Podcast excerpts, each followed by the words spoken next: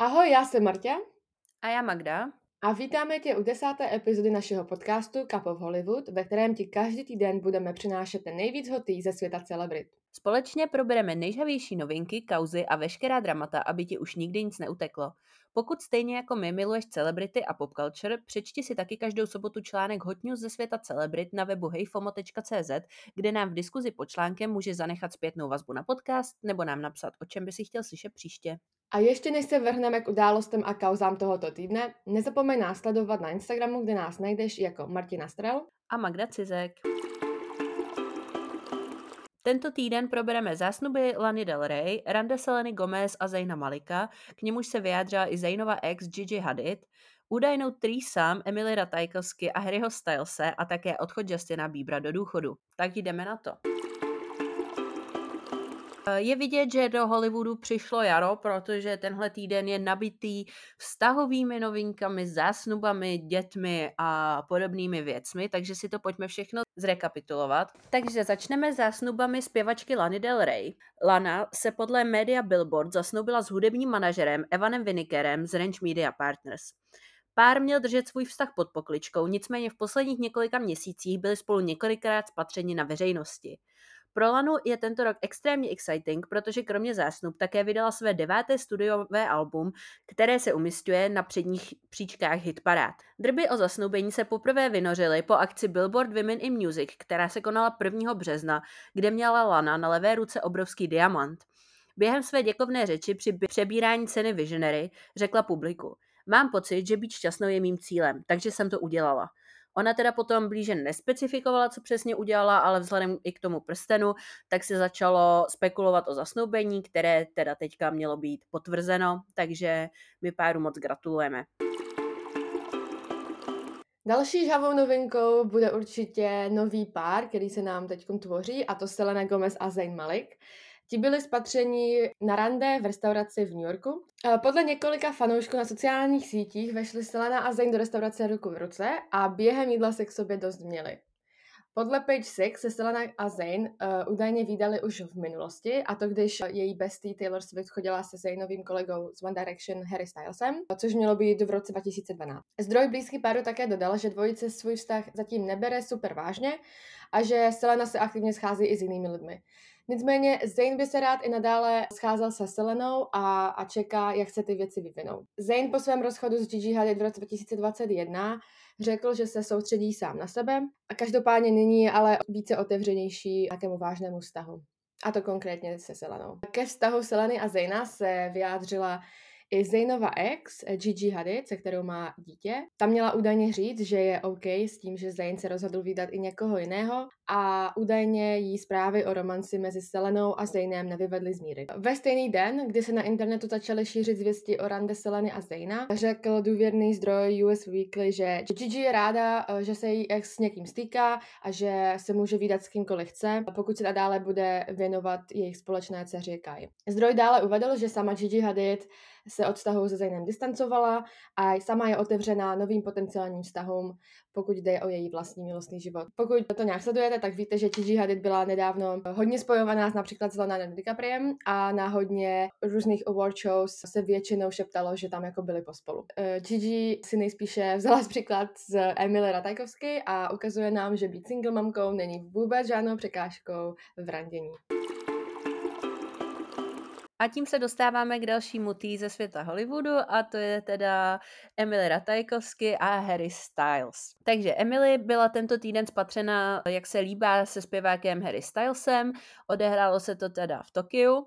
A jestli tě na TikToku minulo video, kde se Harry líbá s Emily, tak lucky you, protože Harry tam vypadá, že nemá vlasy, což potvrzuje spekulace, že je plešatý, má tam teda trošku kouty, ale dokonce to i vypadá, že se moc neumí líbat, protože ji tam trošku nasává jako vysavač, jako no offense to Harry Styles, ale nevypadá to úplně dobře.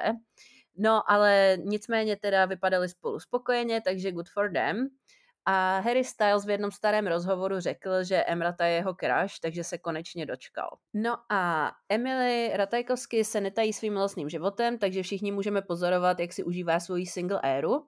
a v loňském rozhovoru pro Harper's Bazaar Emrata dokonce prozradila, že nikdy pořádně single nebyla, takže si tuhle etapu svého života chce užít. A taky vysvětlovala, že dřív byla pick me girl a teď se konečně zaměřila na samu sebe a ne na to, co si o ní myslí její date. Z toho bychom se měli ponaučit všichni.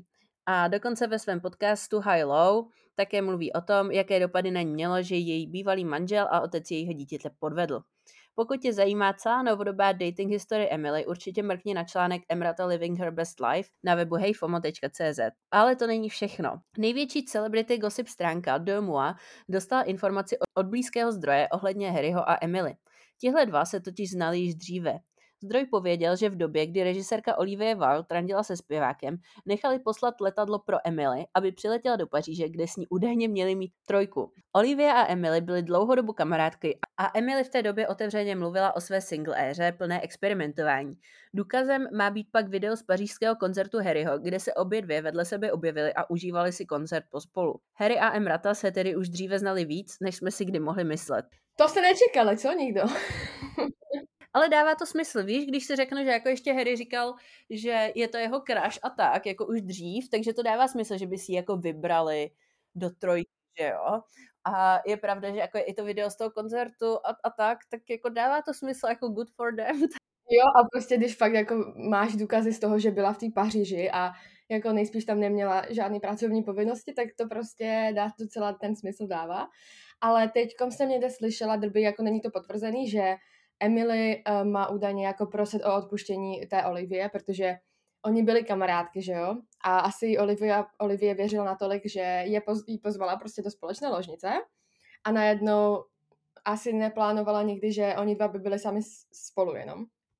Takže údajně měla Emily prosit o odpuštění Olivii, ale nevím vůbec, jak toto, jestli to je pravda, nebo jak to dopadlo, nebo nikdo to zatím nepotvrdil. Každopádně myslím si, že Emily asi ví, že to přátelství nejspíš teďkom asi trochu narušila, pokud teda byli tak blízký, což nevíme, že jo, ale je to zajímavý docela, no. To jo, to je takový zajímavý jako překročení té hranice, protože upřímně tohle je jako můj biggest fear in life, že bych měla trojku a pak ten kluk by začal chodit s tou holkou z té trojky.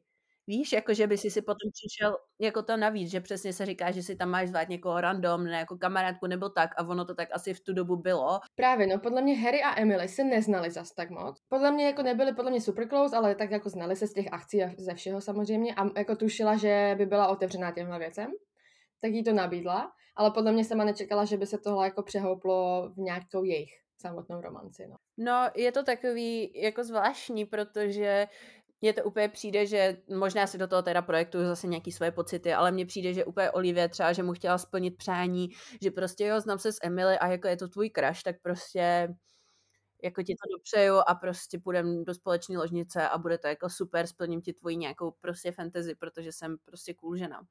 Možná Olivia nechtěla sama líbat Harryho celou dobu. Takže už dost o Harrym a Emily a pojďme se podívat na poslední vztahovou, dejme tomu novinku tohoto týdne a to je to, že teda Daniel Radcliffe, a.k.a. Deadcliffe, tedy představitel filmového Harryho Pottera, čeká se svou partnerkou Erin Dark první dítě. A my se ptáme, bude se jmenovat Albus Severus Potter? To se ještě musíme nechat překvapit. Páru nicméně velmi gratulujeme. Máme tu i update na to, jak dopadl soud Gwyneth Paltrow, která vlastně byla obviněna, že na lyžařském svahu v Park City v Utahu narazila do optometristy v důchodu Terryho Sandersona, kterému zlomila žebra a způsobila trvalé poškození mozku. Paltrow naopak tvrdí, že Sanderson narazil do ní a podala protižalobu, v níž požaduje pouze $1 odškodného na náklady na právní zastoupení. 76letý Sanderson tvrdí, že incident, k němuž došlo v únoru 2016, byl nehodou, při níž došlo k ujetí z místa nehody a žaluje Gwyneth o $300,000. Původně ale chtěl žalovat o $3 miliony. Ten soud probíhal několik týdnů v posledních měsících a bylo tam docela dost takových vtipných momentů. Například advokátka vlastně toho Sandersona se snažila jako vyhrabat informace, které vůbec neměly co dělat s tímhle případem. Snažila se zjistit, jestli je Gwyneth blízká kamarádka Taylor Swift, takže hádám, že ta zástupkyně byla asi Swifty a chtěla nějaký inside info. Ten celý soud byl docela jako vtipnej, protože to bylo fakt slovo proti slovu. A tvrdí se, že ten Terry vlastně věděl, že Gwyneth je bohatá, slavná celebrita a za které by něco mohlo získat. No a ten soud teď nedávno už teda uzavřený. Gwyneth vyhrála ten $1, o který vlastně se soudila. Ten Sanderson prohrál celou tu žalobu. Takže nakonec to dopadlo takhle. Gwyneth je nevinná. A můžete se na ty nejlepší momenty podívat někdy na internetu. Určitě toho najdete spoustu. No mně to přišlo úplně ikonický, protože za prvý ona teda řekla, že jako kvůli tomu přišla o půl dne lyžování, což je naprosto šílený, protože někoho srazila a v podstatě jakoby ujela od nehody, ale dobře, dejme tomu, že je nevinná, ale mimo to jsem viděla ještě, kromě těch memeček, různý jako její outfity, že byly hrozně jako ikonický, že se oblíkala sice jako nenápadně, ale měla tam spoustu jako drahých kousků, že třeba tam bylo spoustu oblečení z modní řady Olsenek, The Row. Celkově prostě servírovala lux, takže to bylo ikonické. A ještě na konci toho soudu, po té, co vyhrál ten $1, tak se údajně naklonila k tomu Sandersovi a pošeptala mu I wish you well. No a poslední novinkou tohoto týdne je odchod Justina Biebera do důchodu. A tedy po internetu se šíří zvěsti, že Justin Bieber plánuje předčasný odchod z hudebního života a tyto spekulace se začaly šířit poté, co Justin zrušil zbývající termíny svého světového turné Justice. Začátkem tohoto roku také Justin prodal práva na svůj katalog hudby za více než $200 milionů, což teda vychází na více než 4 miliardy korun. Zdroj blízký Justinovi řekl pro Radar Online, že Justin má v plánu uniknout tlaku hudebního průmyslu. Justin už nějakou dobu říká, že se necítí dobře a jeho hvězdná sláva ho tíží. Dokonce i jeho terapeut prý říká, že pokud ho to, co dělá, nečiní šťastným, měl by učinit těžké rozhodnutí a nechat slávu stranou. Justin údajně chce jen zmizet a se svou manželkou Hailey si užívat své těžce vydělané peníze. Zpěvák se k těmto drbům zatím nevyjádřil, takže uvidíme, jestli se jedná pouze o spekulace nebo zda je na nich něco pravdy. Dalším faktorem, který musíme zohlednit, je to, že Justin trpí Ramsay Hunt syndromem, což je nemoc způsobená virem pásového oparu, který napadá lícní nervy. Provází obvykle bolestivá vyrážka, ochrnutí obličejových svalů a dočasná ztráta sluchu v postiženém uchu. Kvůli nemožnosti mrkat se přidávají také bolesti oka a rozmazané vidění.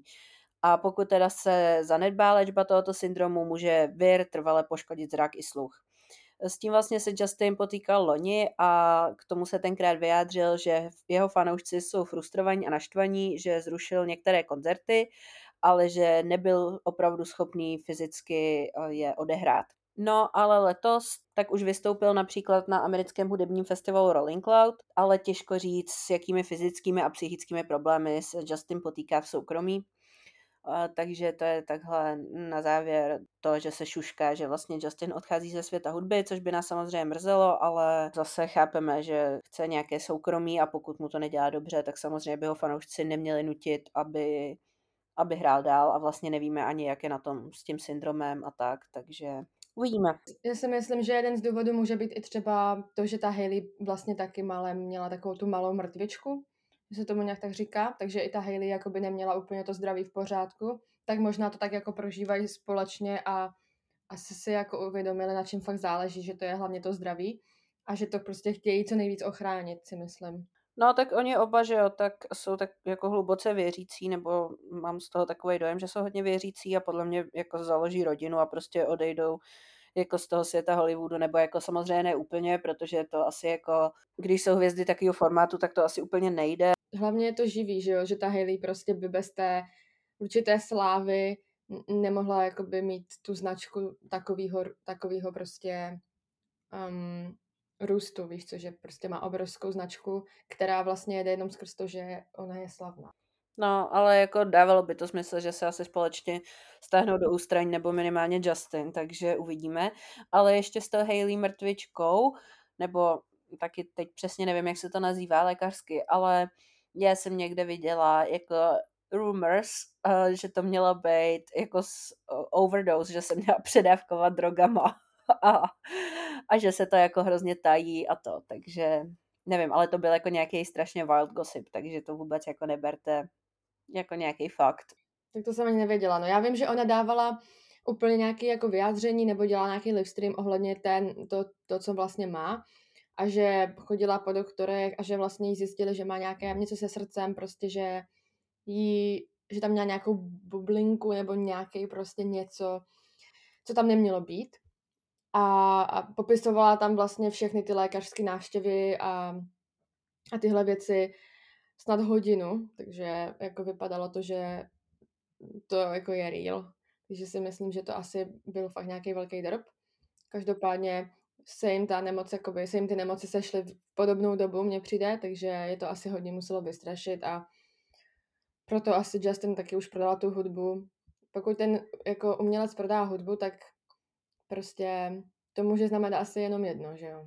Jako pořád teda čekáme, protože ono je to takový sporný, když ještě jako letos koncertoval a tak, ale zase zrušil ten zbytek tý tour, pořádně se k tomu nevyjádřil, vlastně mně přijde, že on už je takový jako celkově otrávený, že se jako k ničemu nevyjadřuje, že vlastně ani k té Seleně versus Hailey se nevyjádřil, vlastně se nakonec Hailey zastala, že jo, prostě Justinovo ex, Selena, takže mně přijde, že on je prostě ze všech těch dramatů úplně jako utáhaný a že možná tohle mu taky jako nepřidalo, že se prostě řešily takovýhle blbosti. Tak teď se pojďme podívat na nějaké novinky ze světa hudby. Začneme Taylor Swift, která vydala nyní akustickou verzi písně Lavender Haze, takže si ji už můžete poslechnout. A taková jako fun fact, Taylor Swift dostane klíč od města Arlington v Texasu a starosta města oficiálně vyhlásil víkend Taylor Swift na počest jejího turné Eras Tour. A současně při příjezdu na turné Eras Tour bude do města umístěna dopravní značka Taylor Swift Way na tu hlavní dálnici, aby všichni věděli, jakoby, kam jet na ten stadion, což mi přijde jako docela šílený. Takže v Arlingtonu v Texasu to Taylor Swift opravdu jako milují a hodně tam slaví, že přijela se svým turné. Další novinkou je, že všechny členky Blackpink nyní vydaly solové skladby. Nejposlednější byla Jisoo, která vydala album Me. To má nyní 850,000 prodaných kopií a stalo se tak největším debutem solové zpěvačky v historii Hentou. A také se stalo nejprodávanějším albem na K-Town For You a překonalo Born Pink od Blackpink.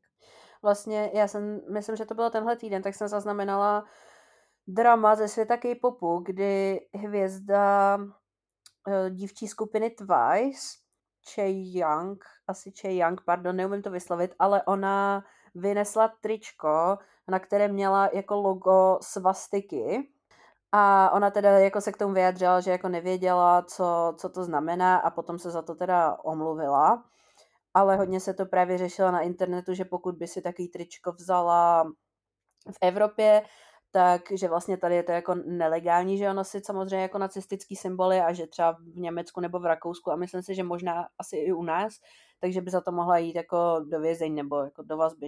Jo, to jsem slyšela, no, nebo jsem viděla nějakou fotku, že to tam měla vlastně naprintovaný. No, ona řekla, že se za to hluboce omlouvá a že jí jako nedošlo, co si na sebe vzala a že příště jako si bude pozorněji vybírat oblečení, aby se nic takového už nestalo, no. Potom tu máme několik nových písní a alb, takže začneme Ellie Goulding, která vydala nový single Cure for Love. Další z novinek je píseň Call on Me od BB Rexha. Tyler, the Creator, vydal deluxe alba Call Me If You Get Lost, která je nyní už v poslechu.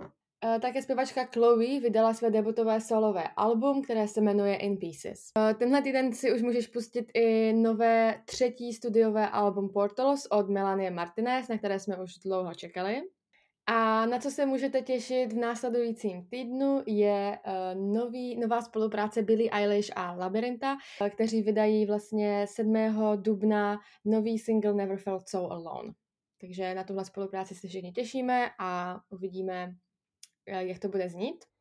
Já se na ní těším osobně hodně, protože Labyrinth vlastně dělal hudbu k Euforii, že jo? Jo, to bude úplně takový moodový a smutný, podle mě to bude. Nebo takový melancholický. Jsem zvědavá, těším se. Si myslím, že tihle dva se úplně k sobě hodí, že prostě to bude úplně mega zajímavý, ten sound. A máme tady pro tebe tipy na filmy. A první novinkou je teda to, že zpěvák Luis Capaldi vydává na Netflixu nový dokument s názvem How I'm Feeling Now. Na ten se můžeme těšit už 5. dubna a podle tiskové zprávy film zachycuje Capaldiho rozhodující rok, nebo jako zásadní rok, kdy se snaží najít rovnováhu mezi důvěrně známým domovem, normálností a vším, co kdy poznal, a životem jedné z největších hvězd planety, a podle jeho vlastních slov vytváří intimní portrét jeho jedinečné povahy, nadějí a obav. A s tím se pojí i jeho teda geniální PR kampaň. Ta totiž zahrnuje billboardy s mladou, bývalou premiérkou Liz Truss, která má být dvojnicí Louise.